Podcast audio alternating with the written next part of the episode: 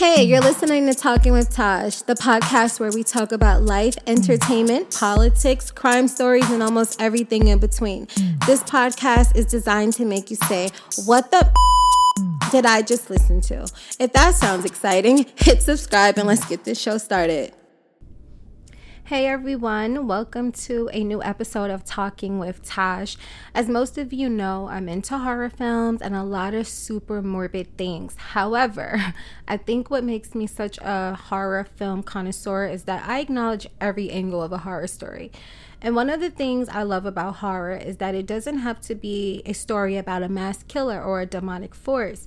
It can simply be about fear, sometimes fear can be something as simple as, I don't know, being afraid to drive over a bridge or the fear of living near an airport because of the fear of pollution in the air.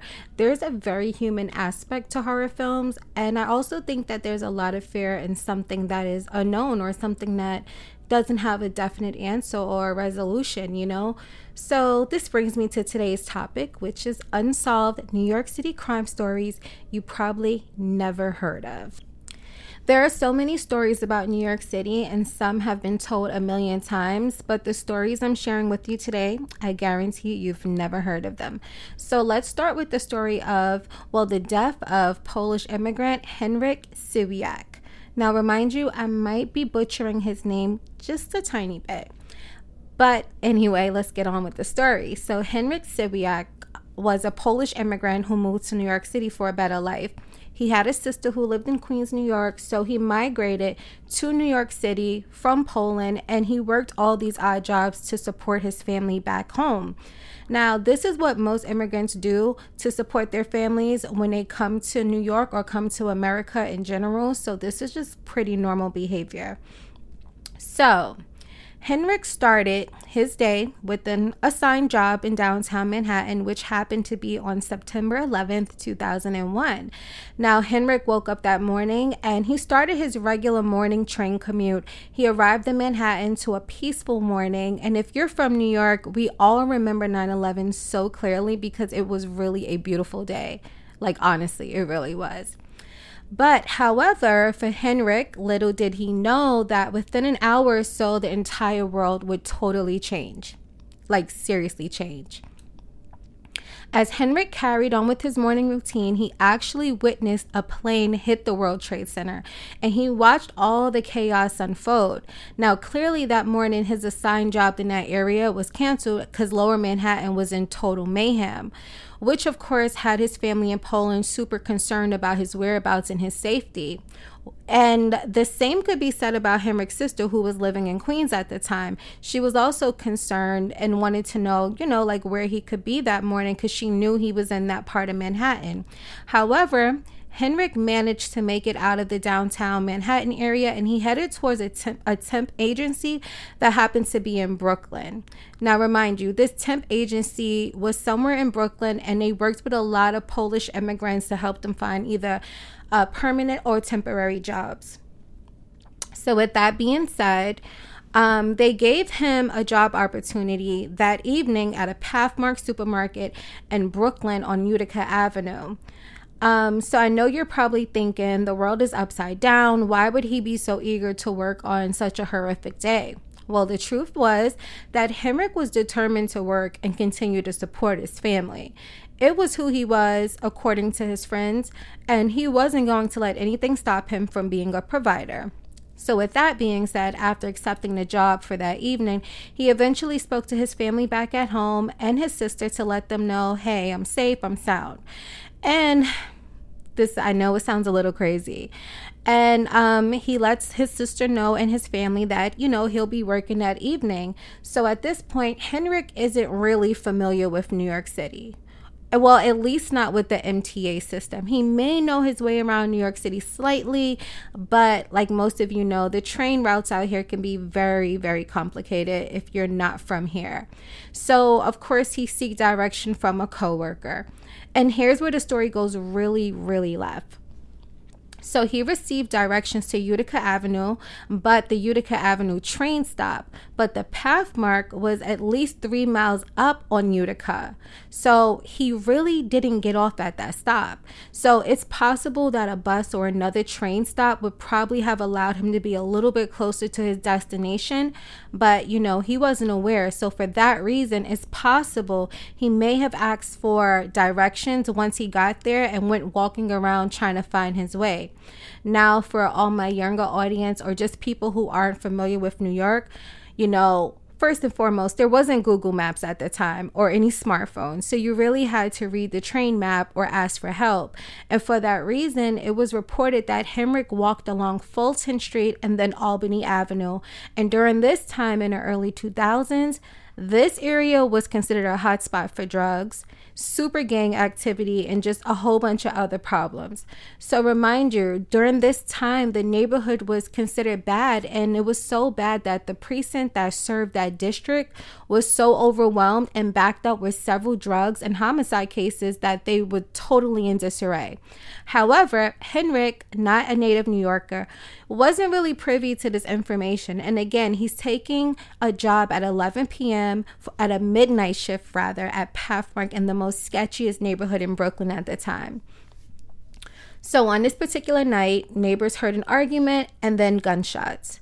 Now, the people in the neighborhood were used to this type of thing, and you know, they were afraid to look out their windows or step outside their doors to see like what was really going on. However, one neighbor waited until it was safe, and then when she stepped outside her door to see Henryk, he was on the floor, well, on the ground, bleeding in front of her house on Decatur Street.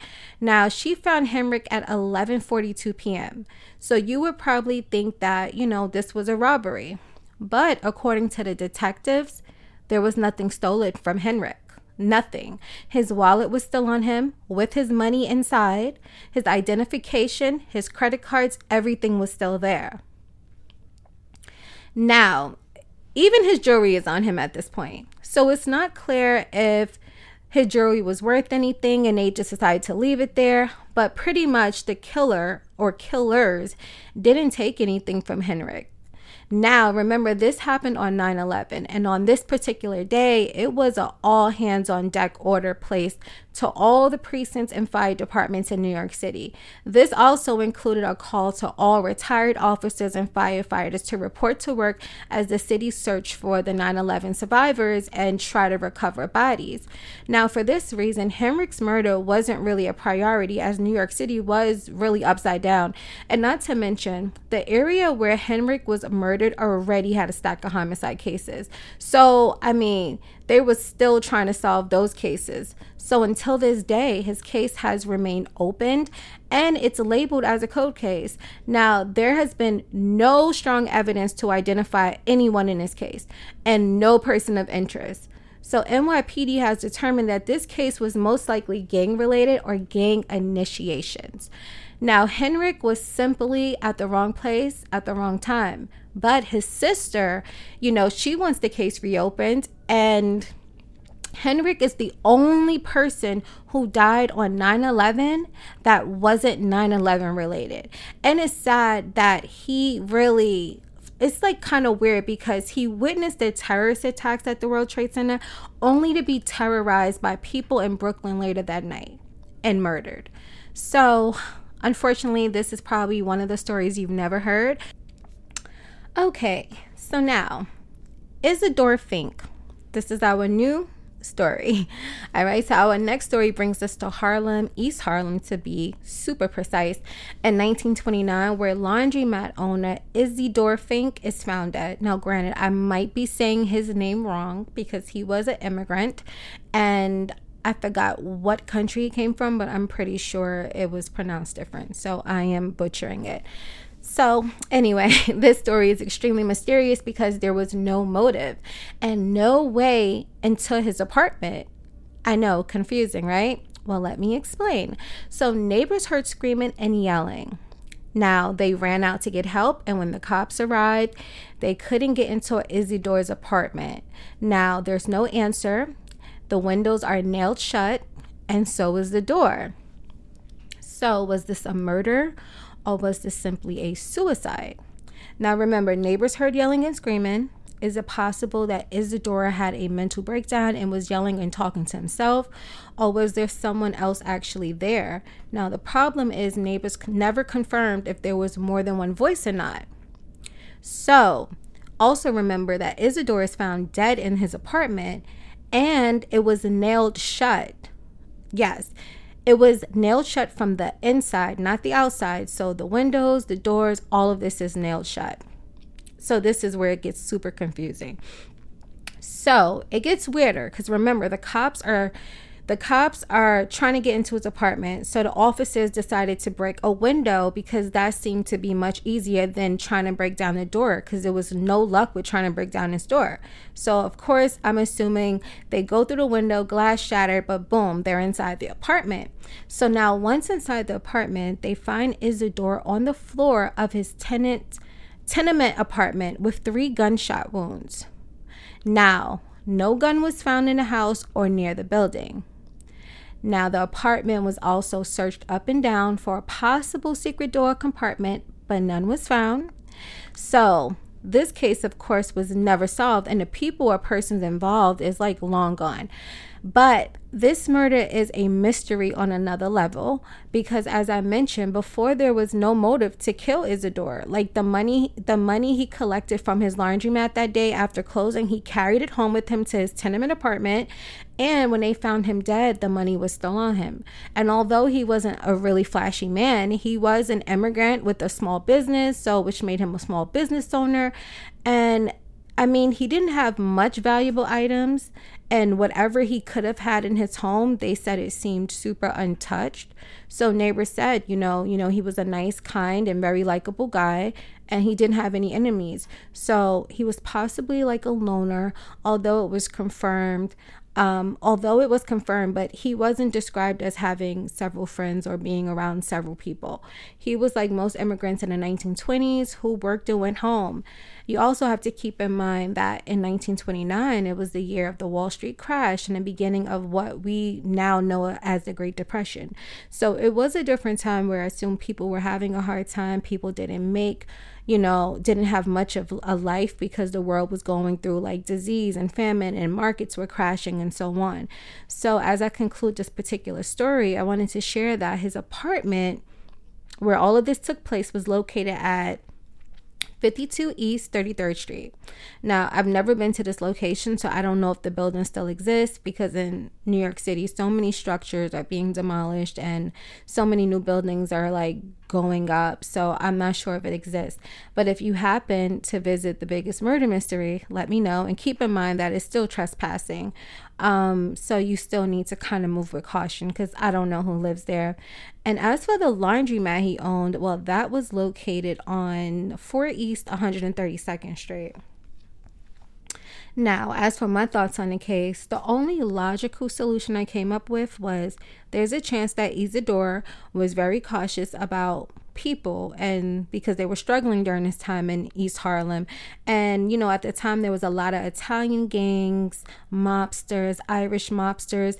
And because the neighborhood was considered unsafe, he probably always kept his windows, you know, nailed shut, which makes me believe that he could have been approached by someone in his building and he could have been a potential robbery victim and an argument or something must have happened or took place and Isidor probably ran away and was shot by the assailant. Now, he probably quickly got in his door, and although he was shot three times, his adrenaline, you know, could have been really high.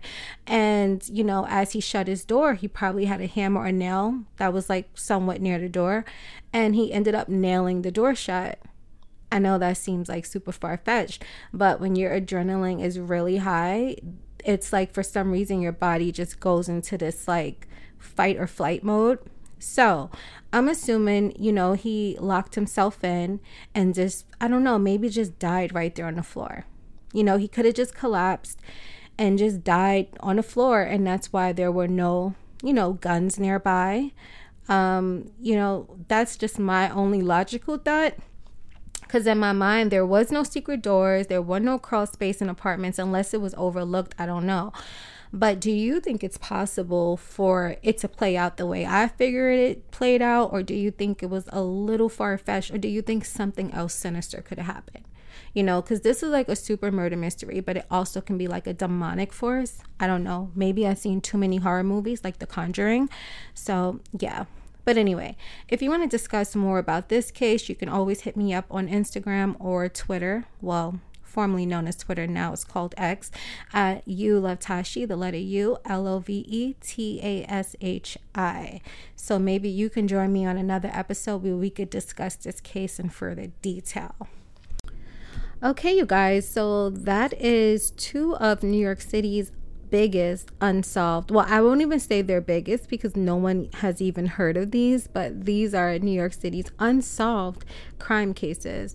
Um, there's one more story I wanted to share, which is the story of Paul C. Because I feel like no one really knows about Paul C. Um, or his death, or how he died, or anything, because it's just so unknown at this point. Um, I did a lot of research. I went through a whole bunch of archives and stuff, and everything was kind of repetitive.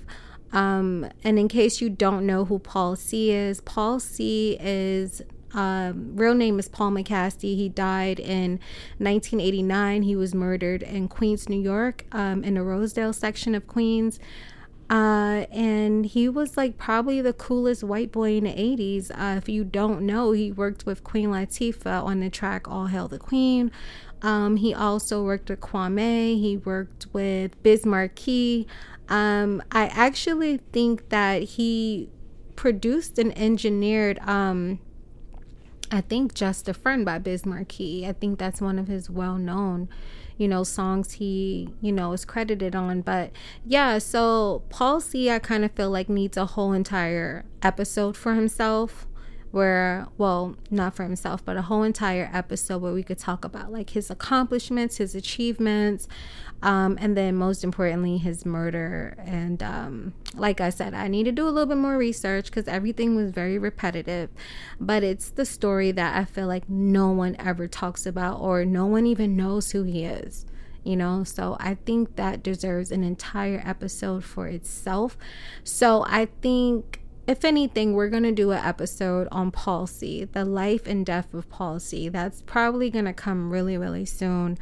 Uh, so I hope you tune into that. And in the meantime, Google him, you know, and just get to see who he who he was because he was only about 24 and he was so accomplished at the age of 24 like this guy was so into his craft that he converted his parents garage into a studio you know? So it was just like he took it very serious. And like i said at 24 he is credited on a lot of production and engineering side of a lot of your favorite tracks or albums. So yeah and like i said he died tragically and died at his home. He was murdered. And like i said that was in 89 it's 2024 and that case is still unsolved. So we have to dig real deep into that story in another episode. Just the episode for that by itself. So, anyway, you guys, I hope you enjoyed this episode. If you want to probably hear more of these crime stories, I'll share some in the future.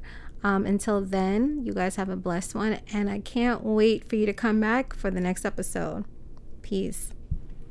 If you enjoyed this show and you want to hear more of Talking with Taj, make sure that you subscribe on your favorite streaming service to get all future notifications of brand new episodes.